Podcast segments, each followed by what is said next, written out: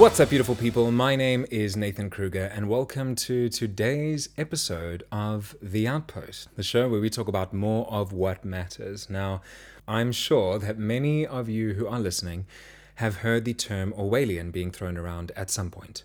There's a high probability that many will have heard an uptick in this term's use ever since our global society threw itself into the arms of a pandemic. When something is described as Orwellian, it usually refers to a situation, idea, or societal condition that the famous writer George Orwell identified as being fundamentally corrosive to the welfare of a free and open society. If something is Orwellian, it's likely presenting a distorted rendition of the truth in order to manipulate people into believing that something is something else entirely. Throughout human history, we can see many examples of how propaganda, disinformation, and the denial of truth have all effectively been used as powerful tools to manipulate the masses.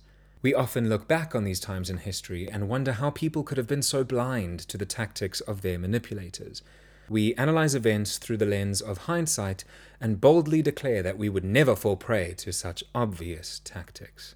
But we also forget that the very nature of propaganda is to be believable. Propaganda jumps in bed with our worldview and uses convincing pillow talk to distort that view into something that can be weaponized. This happens slowly.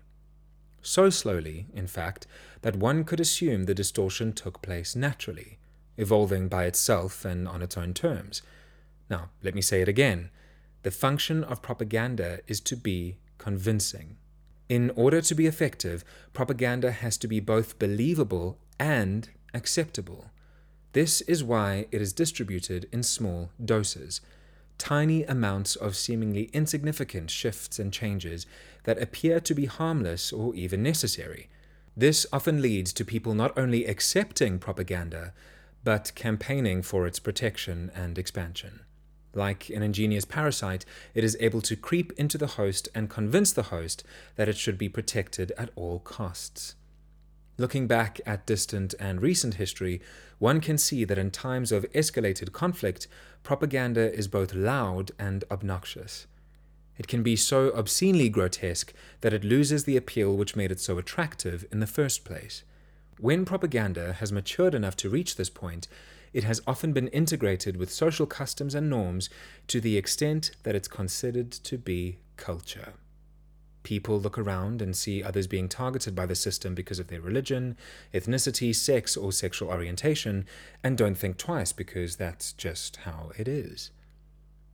It was the culture of society in recent history to legally discriminate in accordance with race, and still is.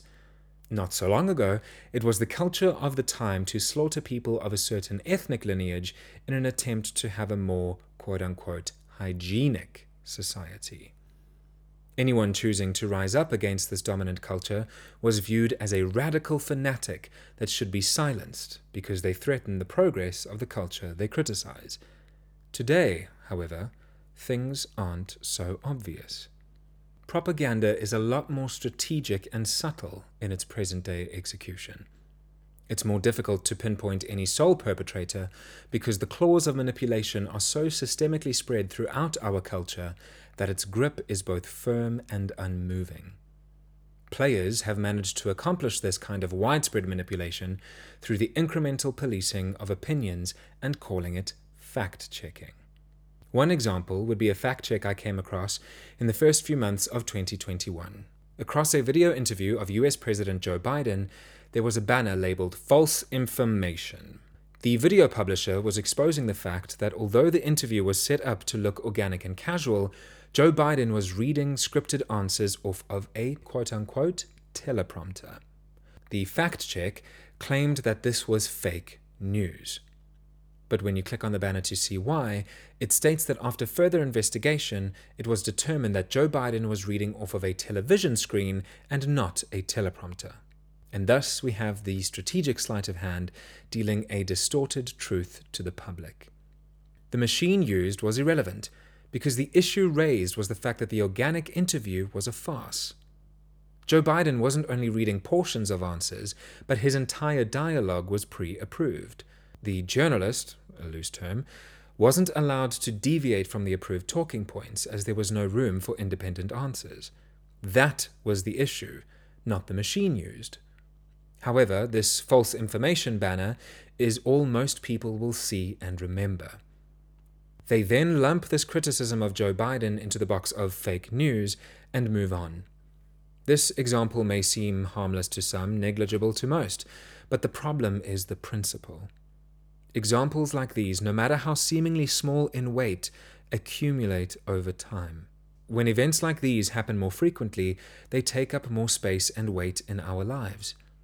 This builds our perception of the world around us, and thus we have a well constructed worldview built one brick at a time.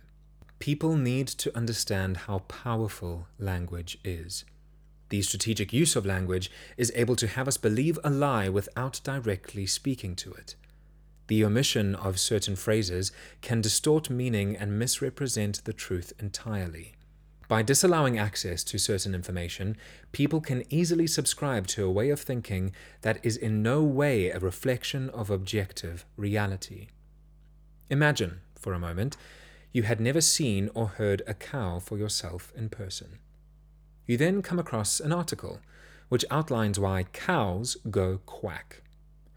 This article states that although many people used to believe that cows go moo, scientists have since determined that this is not the case. Due to their unique physiology, cows are only capable of producing quacking sounds, and do so out of a need to find their herd. These short vocalizations are a lot more effective in covering longer distances.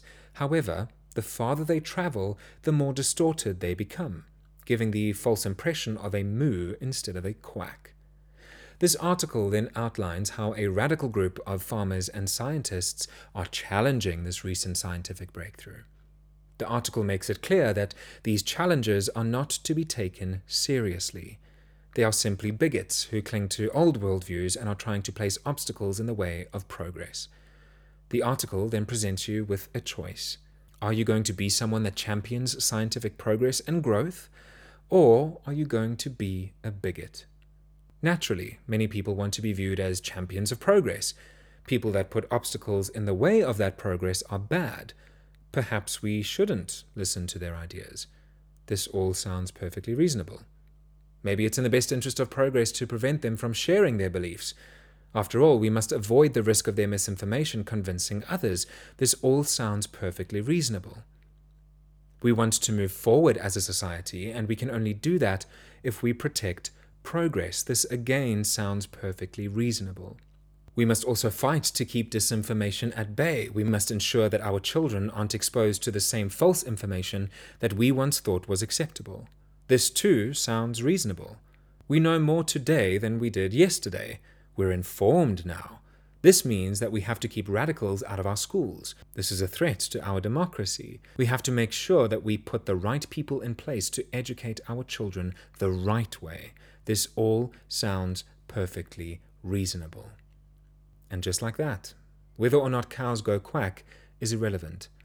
The debate has transformed from considerations on animal sounds to open attacks on democracy and our progress as a society. Inquiry is disallowed, debates are considered dangerous, and education gets weaponized. And the mantra of perfectly reasonable continues to play out in our heads. That's the hook. It's all perfectly reasonable. Remember, when something is Orwellian, it's identified as being fundamentally corrosive to the welfare of a free and open society. We are only able to have a free and open society if there is a free flow of ideas. Information needs to be accessible in order for people to build considerations that expand beyond their echo chambers.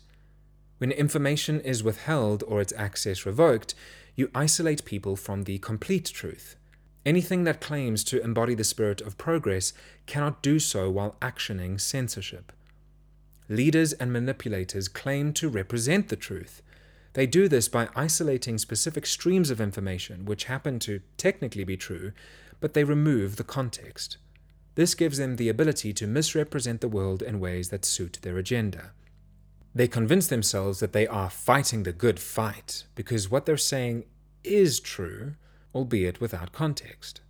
When being presented with solutions that refuse to acknowledge the trade offs, people need to understand that they are at the mercy of a sales pitch, not a cost benefit analysis. Context is everything. Context alone is able to flip the narrative of a death from murder to self defense. Context sets the scene. In most cases, context determines what happens and its reasons for happening. It is the function of context to challenge lies. Without it, we are unable to determine up from down or even right from wrong. The inability to see in darkness is the context that allows us to appreciate the light. Modern day fact checkers claim to be the gatekeepers of truth, the proprietors of context, the first line of defense against misinformation.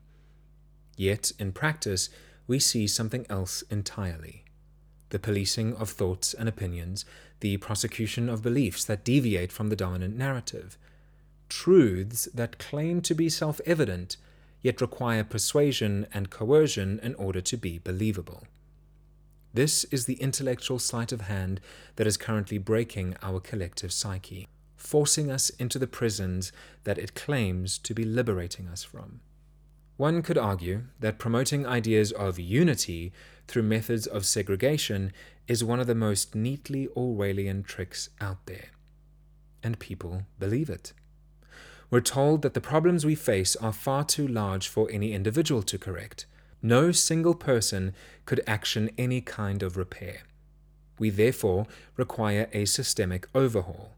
We are told that in order to come together, we must faction and categorize our society by means of race and class. This segregationist proposal is championed by the same people that claim to protect the world from segregation. It's astonishing. They would have you believe that the only chance we have at remedy or redemption is to lobotomize society as a collective.